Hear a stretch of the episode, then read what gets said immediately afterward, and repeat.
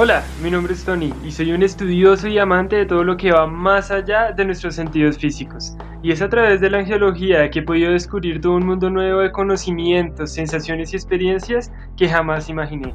Si tú eres de aquellas personas que busca descubrir los misterios de la existencia y romper los límites de lo conocido, acabas de llegar al lugar indicado.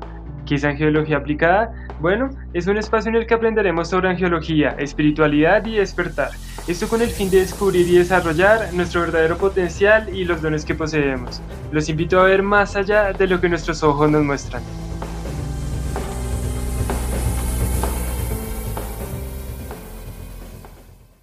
Hola, ¿cómo están? Bienvenidos al séptimo capítulo de Angiología Aplicada.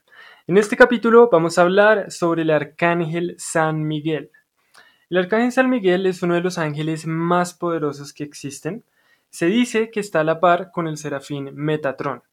Muchas veces, depende de la literatura que leamos, vamos a notar que muchos dicen que el ángel más poderoso es Metatrón, que anteriormente era el profeta Enoch y es el que tiene eh, las llaves de lo que son los registros acáchicos, y en otras literaturas toman al arcángel San Miguel como el más poderoso.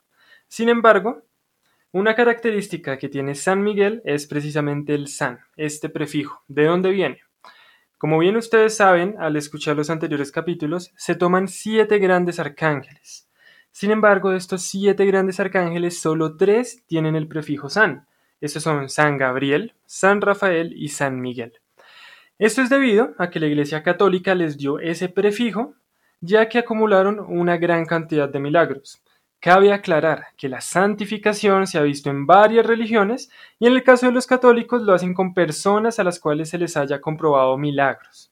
Depende de los milagros que hayan sido comprobados, se les da un rango de santo, pasan por el proceso de beatificación y culminan con su canonización.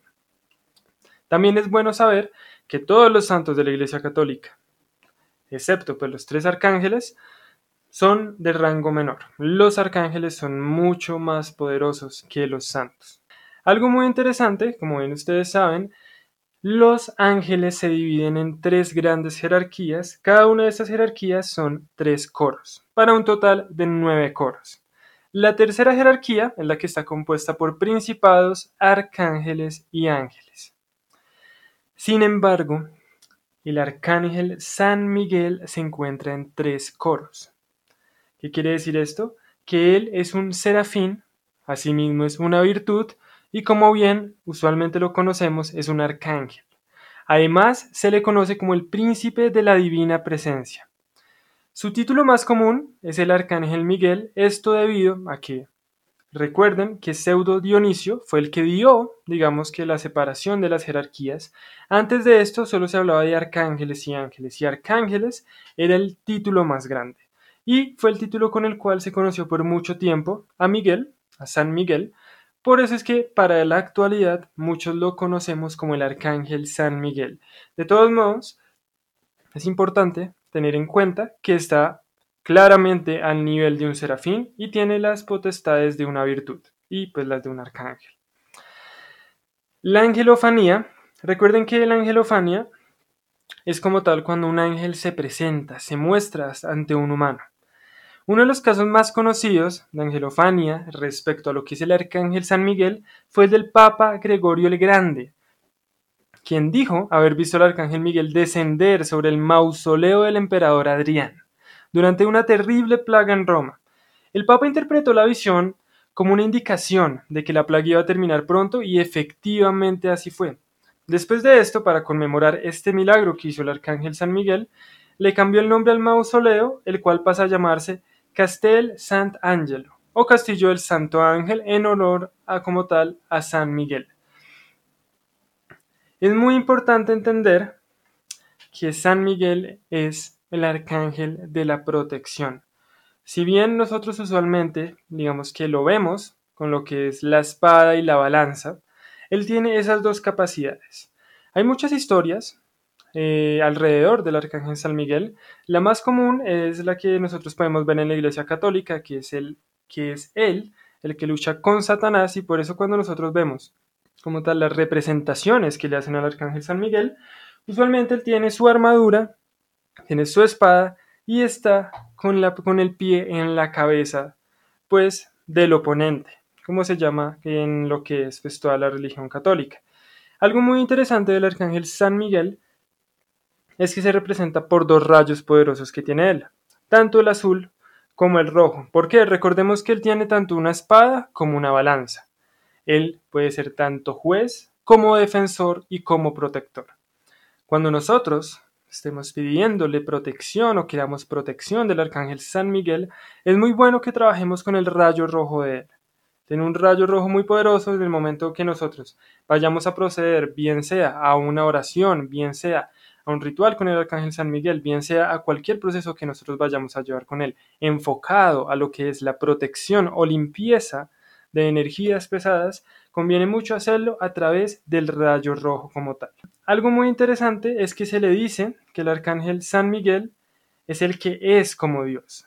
Algo también muy particular es que ustedes, es muy interesante, porque la iglesia solo avala cuatro grandes arcángeles son Rafael, Gabriel, Miguel y Uriel. Se les atribuye a cada uno un punto cardinal. En el caso de Miguel, se le corresponde el punto cardinal del sur, y asimismo corresponde al elemento fuego. Miguel es muy conocido por ser un ángel incorrupto e incorruptible. Claramente esto significa que es imposible de corromper porque así es su perfección y su pureza. Si nosotros vamos a la iconografía cristiana, se tiende a representar con un vestido rojo y verde, con sandalias y una armadura romana. Como bien les decía anteriormente, se representa con una balanza de la justicia y en la otra mano con una espada. Y usualmente una de sus sandalias está firmemente plantada en el cuello del dragón, que pues se simboliza como Satanás, o bien como el adversario de Dios después de la batalla angelical. Datos interesantes del arcángel San Miguel. Él es el regente del cuarto cielo, es uno de los seis ángeles del arrepentimiento, es el ángel de la rectitud, de la compasión, de la santificación y el príncipe de la divina presencia. Es también el ángel tutelar de Israel y de Alemania, y se dice que fue él el que dio las tabletas de los diez mandamientos a Moisés en el monte Sinaí. Otro dato muy interesante del arcángel San Miguel es que el nombre secreto, hay muchos nombres secretos que tiene efectivamente el arcángel San Miguel. ¿Qué son esos nombres secretos? Empecemos primero por ahí.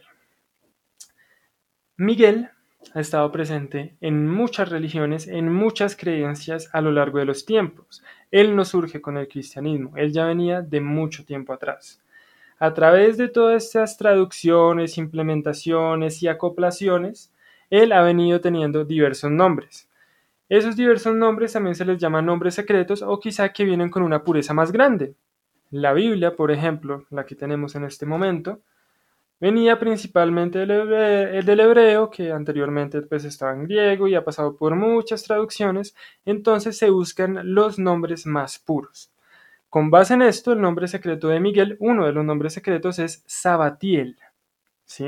Algunas tradiciones también lo visualizan en el séptimo cielo rodeado de los hueses angelicales. Si nos vamos al cristianismo, Miguel se venera como el ángel benévolo de la muerte a través de quien es posible alcanzar el perdón de Dios y la inmortalidad.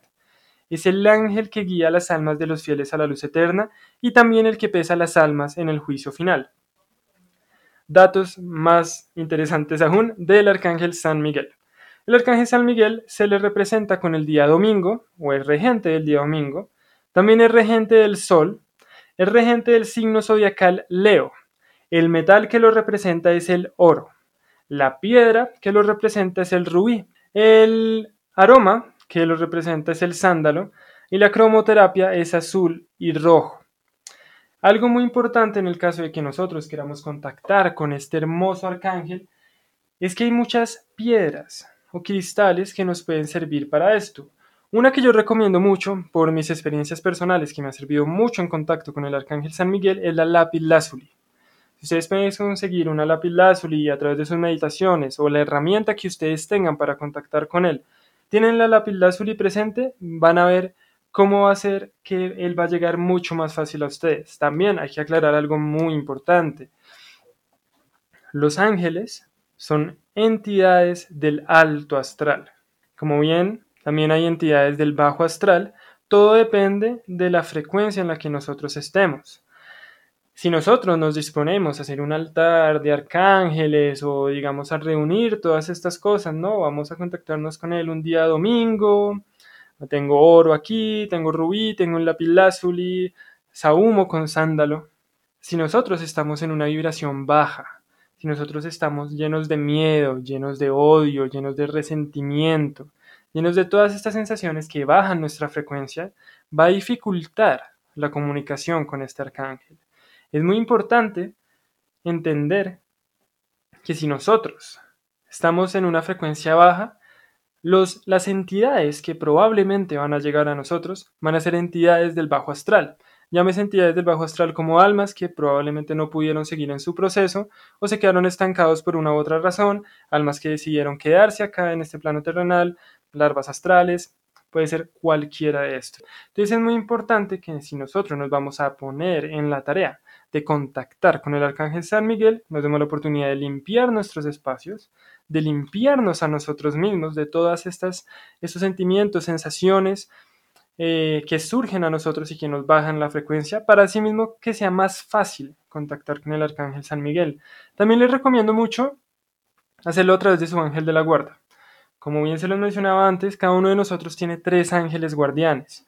Esos son los que nos cubren, nos protegen y nos guían a lo largo de nuestras vidas. Incluso se dice que los ángeles guardianes vienen de vidas pasadas, que son los mismos ángeles que nos cubren siempre. Por eso mismo nos conocen, conocen nuestra esencia álmica mejor que nadie. Aquí voy con esto, que si nosotros tenemos una buena conexión con nuestro ángel de la guarda, nosotros le podemos pedir que nos sea canal, que nos brinde y nos ayude y nos guíe en el camino para poder contactar con el arcángel San Miguel, bien sea que lo queramos o bien sea que lo necesitemos para protección o para guianza. Es muy importante esto, subir nuestra frecuencia y de esa manera va a ser mucho más fácil contactar con el arcángel Miguel. Porque como ustedes bien saben, el arcángel San Miguel ha estado en muchas religiones, ha estado en muchas creencias, lo que sí es claro es que es uno de los arcángeles y uno de los ángeles en sí mismo más poderosos que hay. Entonces los invito a sentir y experimentar por ustedes mismos las maravillas de este mundo angélico. Desen la oportunidad de tener una frecuencia alta. Yo sé que no es tan fácil como decir, no, sí, me voy a yoga y ya tengo una frecuencia alta. No, La frecuencia alta realmente llega a través de un proceso de introspección, en el momento en que nosotros nos damos la oportunidad de mirar todos esos patrones, micropatrones, esquemas familiares, generacionales, de vidas pasadas, que tenemos que son destructivos para nosotros, ¿sí? Cuando nosotros nos damos la oportunidad de perdonarnos a nosotros mismos, de amarnos a nosotros mismos, de superar todo aquello que muchas veces nos lleva al odio, a la envidia, a la venganza, de esa manera nosotros podemos subir nuestra frecuencia. Recuerden que todo eso lo podemos hacer de la mano de los ángeles. Si bien en los siguientes capítulos voy a estar hablando de los demás arcángeles, un arcángel muy interesante que quiero mencionar acá es el arcángel Zadkiel. Él nos ayuda mucho con lo que es la transmutación. Y nosotros recuerden también que lo que es el amor y el odio es exactamente lo mismo, solo que está en un grado diferente. Imagínense en ustedes una línea, puede ser como un termómetro, y hay una pepita dentro de ese termómetro que si sube mucho está en amor y si baja mucho está en odio, pero sigue siendo el mismo termómetro. Una manera muy práctica, que también me ha servido mucho de, por ejemplo, romper con odio, romper con resentimientos, romper con venganzas, es no tener la intención de romper exactamente con ese sentimiento, sino de aumentar el contrario.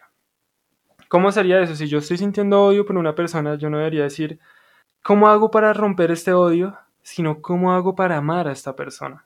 Si, por ejemplo, tengo ganas de vengarme de una persona, en vez de decir, ¿cómo puedo dejar de vengarme? ¿En qué podría yo ayudar a esta persona? En el momento que nosotros nos damos la oportunidad de mirar las cosas así, también se nos puede facilitar mucho romper con todas estas cadenas que muchas veces nos atan y no nos, dejan, no nos dejan ser fieles con lo que realmente busca nuestra alma.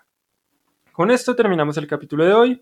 Espero que les haya gustado. Recuerden que me pueden seguir en Angelología Aplicada si quieren saber sus tres ángeles, si quieren comunicarse conmigo por una u otra razón. Estoy completamente disponible.